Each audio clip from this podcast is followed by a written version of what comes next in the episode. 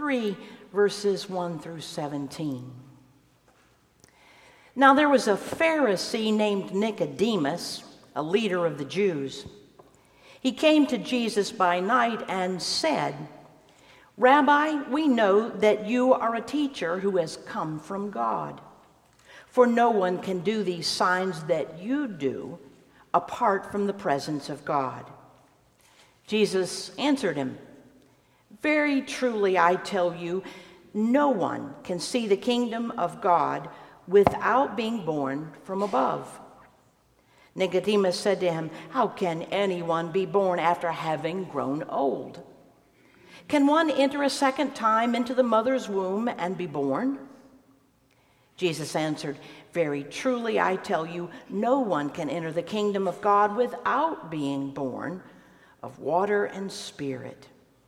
What is born of the flesh is flesh, and what is born of the spirit is spirit. Do not be astonished that I said to you, You must be born from above. The wind blows where it will, where it chooses, and you hear the sound of it, but you do not know where it comes from or where it goes. So it is with everyone who was born of the Spirit. Nicodemus said to him, How can these things be? Jesus answered him, Are you a teacher of Israel and you do not understand these things? Very truly, I tell you, we speak of what we know and testify to what we have seen, yet you do not receive our testimony. If I've told you about earthly things and you do not believe, how can you believe if I tell you about heavenly things? No one has ascended into heaven except the one who descended from heaven, the Son of Man. And just as Moses lifted up the serpent in the wilderness, so must the Son of Man be lifted up, that whoever believes in him may have eternal life. For God so loved the world that he gave his only Son, so that everyone who believes in him may not perish, but have eternal life. Indeed, God did not send the Son into the world to condemn the world, but in order that the world might be saved through him. Let's pray. Bless, O Lord, the hearing of this word and your witness upon us. Amen.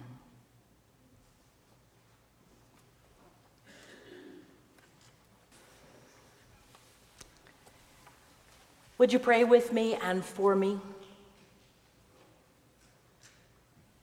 Bless, O Lord, the words of my mouth and the meditation of all of our hearts, O Lord, our rock, our strength, and our Redeemer.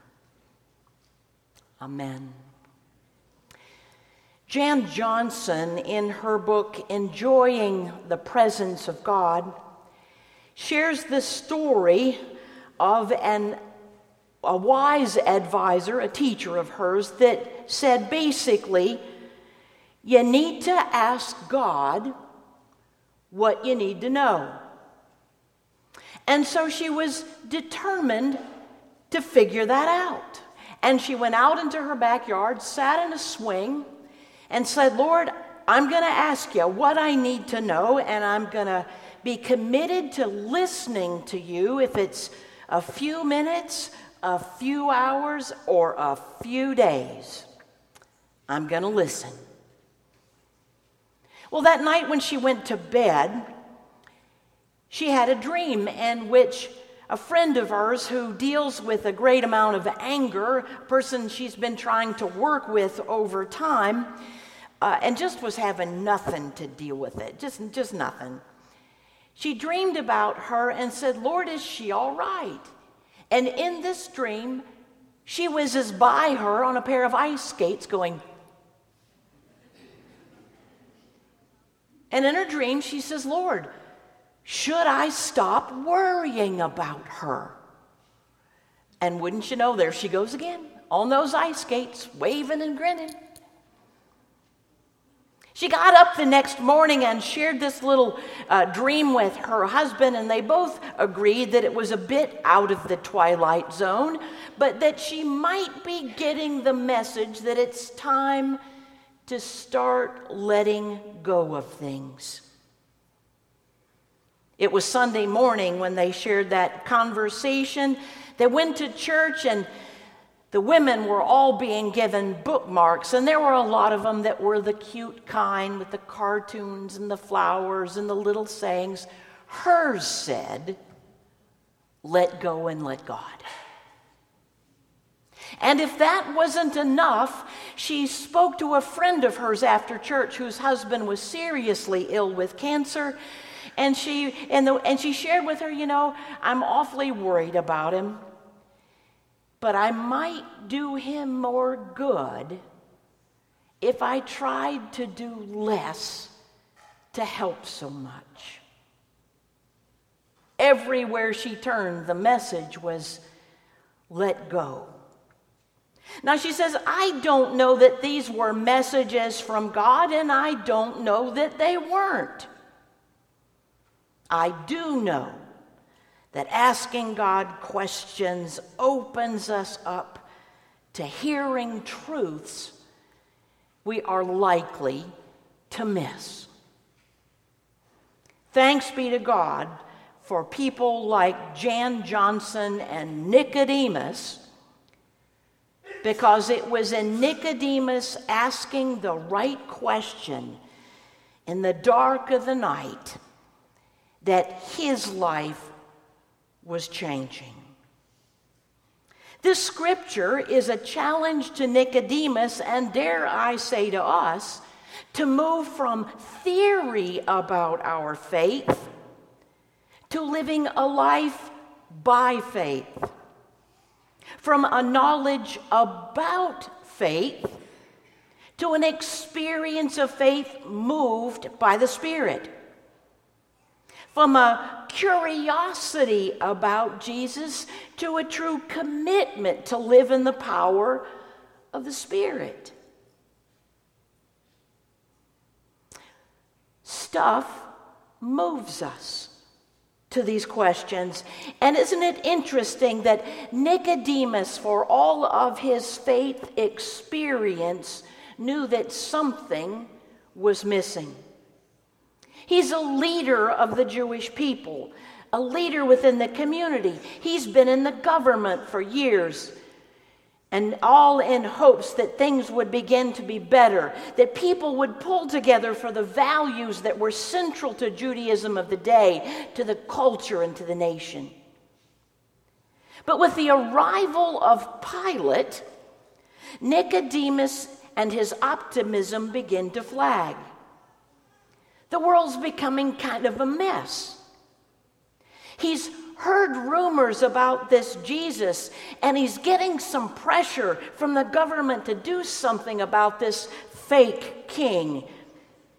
And at the same time, what he's hearing about this Jesus fellow was offering a different kind of hope to people, and it felt irresistible being who he was and in the leadership positions that he found himself, it was way too risky to be seen asking these questions. So he goes at night, half disbelieving, half aching for everything he's heard to be true. And he says, Rabbi, we know that you're a teacher who's come from God. No one can perform the signs of you're doing unless God is within you. Which is another way of saying, Are you the way we're going to survive the mess in which we find ourselves? Jesus told Nicodemus that he was going to have to stop believing in the systems to which he was comfort, comforted by and lived with because processes aren't going to save him now. Instead, he must find himself rooted in something entirely separate from his experience. He's got to find his faith in God. Truth is, Jesus says, you've really got to be born from above. In other words, Nicodemus has yet to root himself in faith and not in the men who are making their living by supporting the throne and the governor of Rome, but in their faith in God. With a straightforwardness that put everything that he had learned on the back burner, Nicodemus is invited into believing in a way forward. We are so used to living life horizontally with logic and timelines and structure. And Jesus is here to invite us to begin living vertically. That chaos is never going to make sense until we do. Did you see in the news this week the story about Amanda Painter? The headline read this she left her husband. He killed their children. Just another day in America. Last week, Amanda's ex husband, Justin, entered their home in Ponder, Texas, fatally shot her boyfriend, their three children, and then himself. He told Amanda that she was going to live because he wanted her to live with the pain.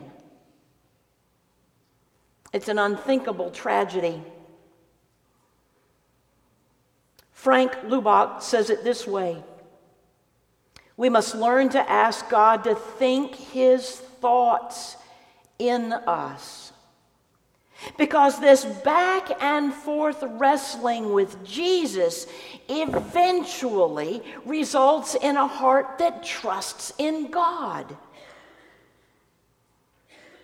I would wager this morning that the hardest thing we can imagine is that we are spiritual beings.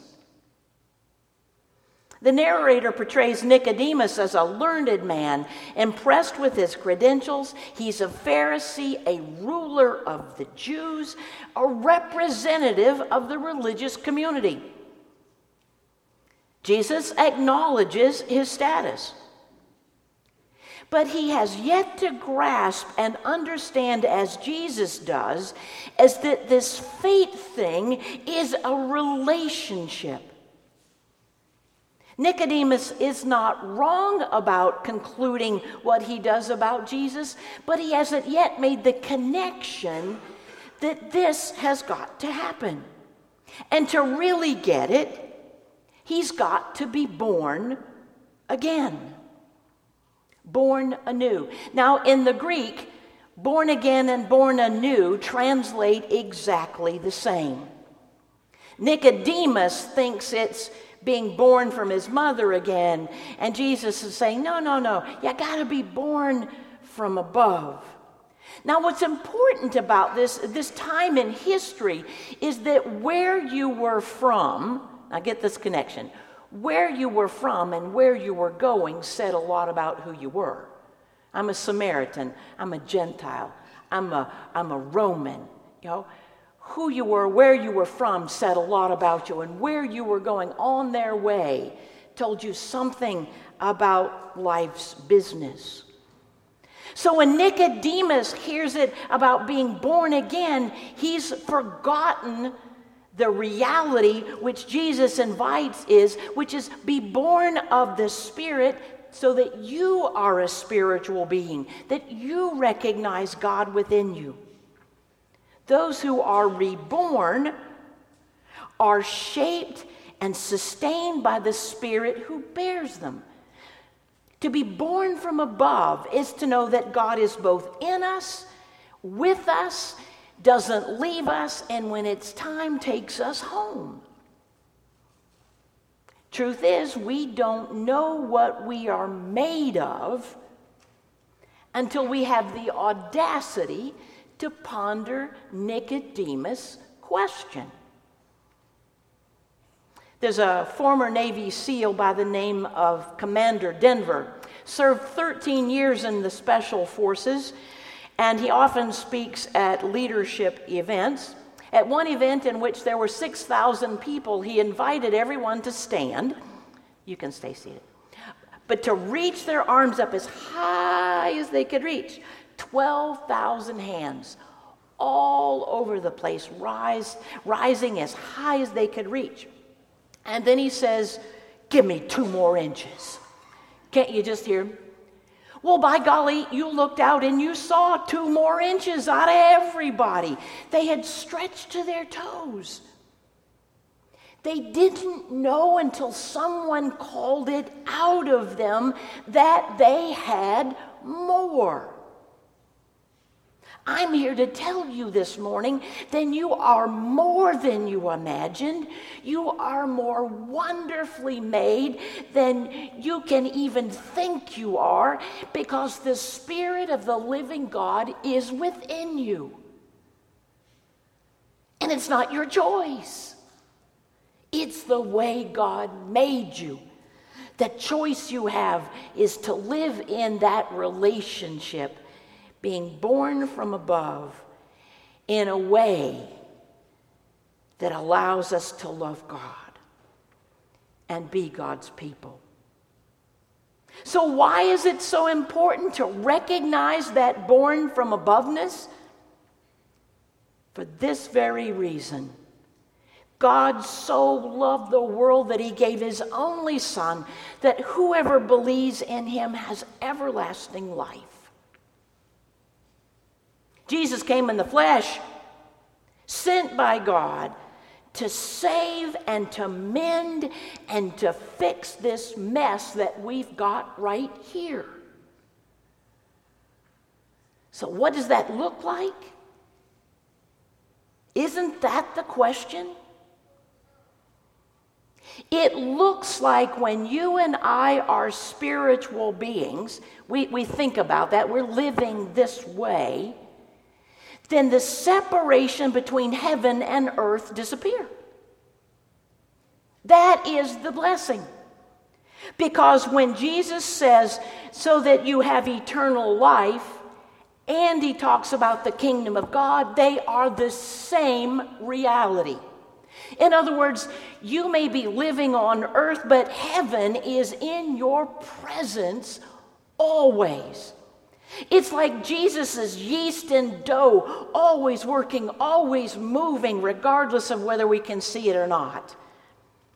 The average Joe thinks that they're two different places, but I'm telling you, the eternal life of God is right here. When we receive eternal life, we enter into God's reign right now. Nicodemus has been stuck in his small image of faith that can be understood and contained and kind of walked along on this earth. But Jesus wants them to understand that this place of God being involved in our lives is going to be so exciting and transformating that, that everything becomes new.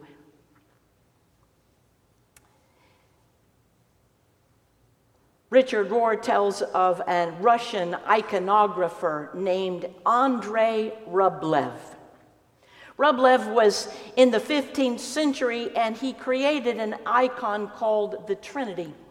In it, it's a picture of Jesus, and God, and the Holy Spirit, right there, if you can see that. All three of them. Now, if you look down on the table, you see the cup. Right below the cup, do you see the square? A little hard to see, but there's a square there.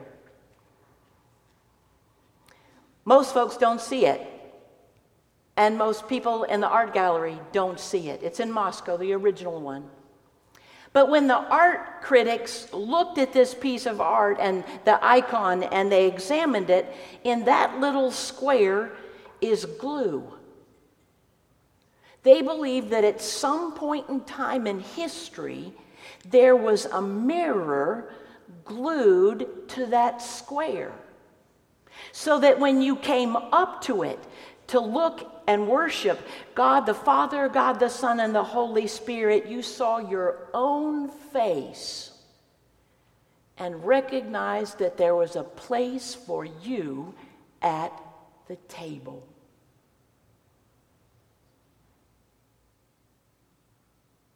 Now you can be scared.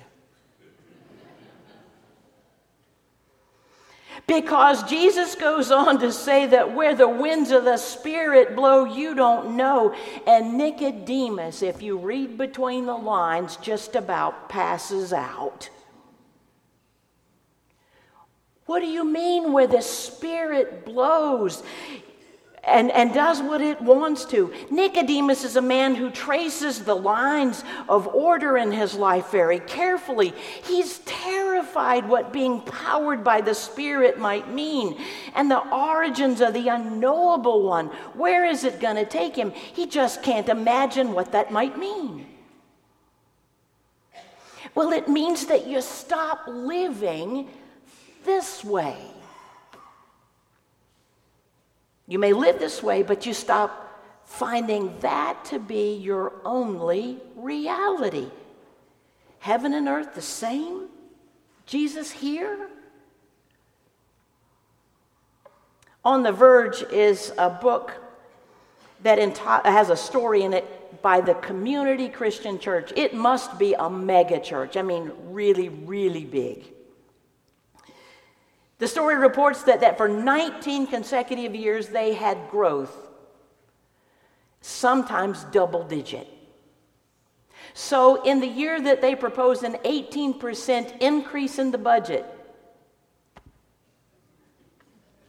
it wasn't unusual. But that's when it happened. The economy tanked. So, as the year, fiscal year begins, they realize that the money's not coming in. And it's first a few thousand, then it's a few tens of thousand. Now, I did say this is a megachurch, right? So by mid year, they are $500,000 in a hole. Big plane creates a big hole when it crashes. And they start to talk about letting staff go and slashing the budget. And the lead pastor said, Hold on now. They were living this way. Circumstances in your life will make you live this way, or at least tempt you to, won't they? So they said, We got to pray. And they spent a Tuesday all day fasting and praying, and they broke the fast on Wednesday at lunch. And the pastor said to them, Okay, what did you hear from God?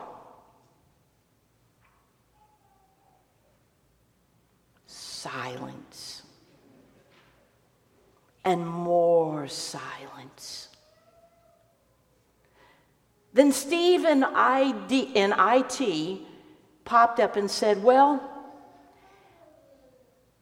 I don't think we're supposed to be cutting back on our mission. I think we're supposed to be boldly moving forward. I know it doesn't make any sense. It was in that conversation that they decided that with all of that debt, the next Sunday they were going to let the congregation know that they were giving their offering, the whole thing, away. To four projects. One was to a Ugandan village that was starving. Another was, was to a, a San Pablo organization in the Philippines where children were being trafficked. The third one was uh, a place, an inner city neighborhood near them, and had under resources. And so they were going to help support them. And the fourth one was for new church starts for people that had not heard of the love of Jesus Christ. They took the offering and they got 250 $1,000. Half of what they needed, and they gave it away. The next year, they gave $490,000 away. And the year after that, it was 600,000, more than they had ever imagined. I'm just saying. When you live like this, the things that worry us here change. And the gifts of the Spirit change us. And it makes heaven and earth come right together. Thanks be to God that Nicodemus was willing to ask the question. Amen.